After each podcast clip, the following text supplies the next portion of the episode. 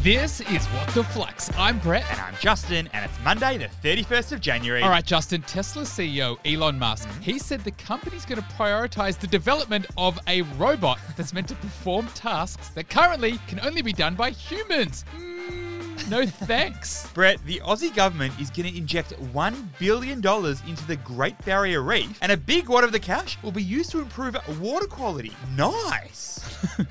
Three transparent stories today, Justin. Let's do it. For our first, shares in Australia's very own Atlassian went up by 10% late last week, and it was all thanks to a big, big, big jump in second quarter revenue. Do the Aussies ever disappoint, B-Man? What is Nothing. the story? So, Atlassian is the biggest of Australia's software success stories, to say the least. Yeah, they launched 20 years ago, financed by $10,000 on a credit card, and now they're a $100 billion company. Started from the bottom, and now, Justin, they are well and truly here. They are. They've gone from strength to strength since the beginning, and the three months to December last year were no different. in fact, Atlassian posted second quarter revenue of US $689 million.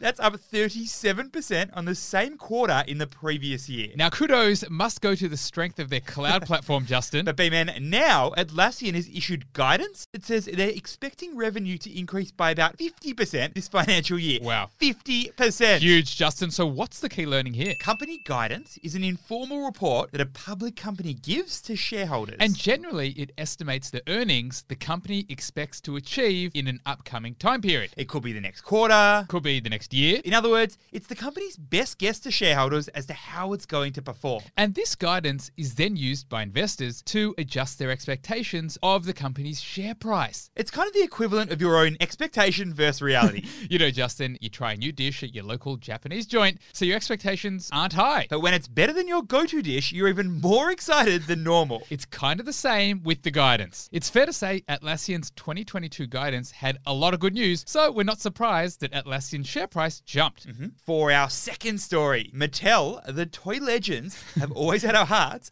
but now they've won the rights to sell Disney Princess and Frozen dolls from their arch nemesis, Hasbro. A battle for the ages, no doubt about it. What's happening here? All right, so Mattel launched back in 1945 in LA, and they've gone on to become the world's second largest toy maker by revenue. Yes, that'd be right behind the Lego group. And Brett, Mattel are the masterminds behind OJ Barbie, Well, of course, you can't forget Equestrian Barbie. software engineer Barbie, My favorite Summer Olympics Barbie. and up until 2016, they were also making all your fave Disney princesses. We're talking Belle, Ariel, the Queens of Fantasy. But sadly, in that year, they also lost the rights to Hasbro, which is Mattel's biggest rival. and when Mattel lost the Disney line, they also lost a whopping, get this, US $440 million in revenue. but now, Mattel has won the rights back from Hasbro. It's back. Which means they can start redeveloping the Disney princess dolls. So, what's the key learning here? Intellectual property, or IP, can often be a company's most valuable asset. And for established companies, the IP becomes most valuable when you start to commercialize it, For tech companies, this may be the algorithms that they've built. aka trade secrets. For Disney, it owns character rights to all its famous characters, In other words, the copyrights. as well as the distribution rights, the merchandising rights. And by having all of these protections, it means that Disney can license out its characters to other production companies for a juicy, juicy, hefty, hefty fee. so, Brett, Hasbro gets to keep its hands on Indiana Jones and Star Wars. But Mattel gets the rights to Frozen's Elsa Ooh. and all the other popular Disney princesses. I think we know who won that battle. Yep. For our third and final story, Apple has reported record quarterly revenue, and you guessed it, it's due to its old trusty pal, the iPhone, and specifically strong sales of the new iPhone 13. Always coming out on the top, aren't they, B Man? What is the story? So we know many industries around the world have been facing a big, big, big problem. We'd be talking the old supply chain crisis. Your local Woolies and Coles have run out of meat. Your furniture delivery is taking months. Where is all the timber? and what about the AdBlue? It's a cray cray time, and for the tech industry, it's obviously no different. B Man, we know there have been factory shutdowns, chip shortages, shipping delays. But oddly enough, Jazzy Boy, it's been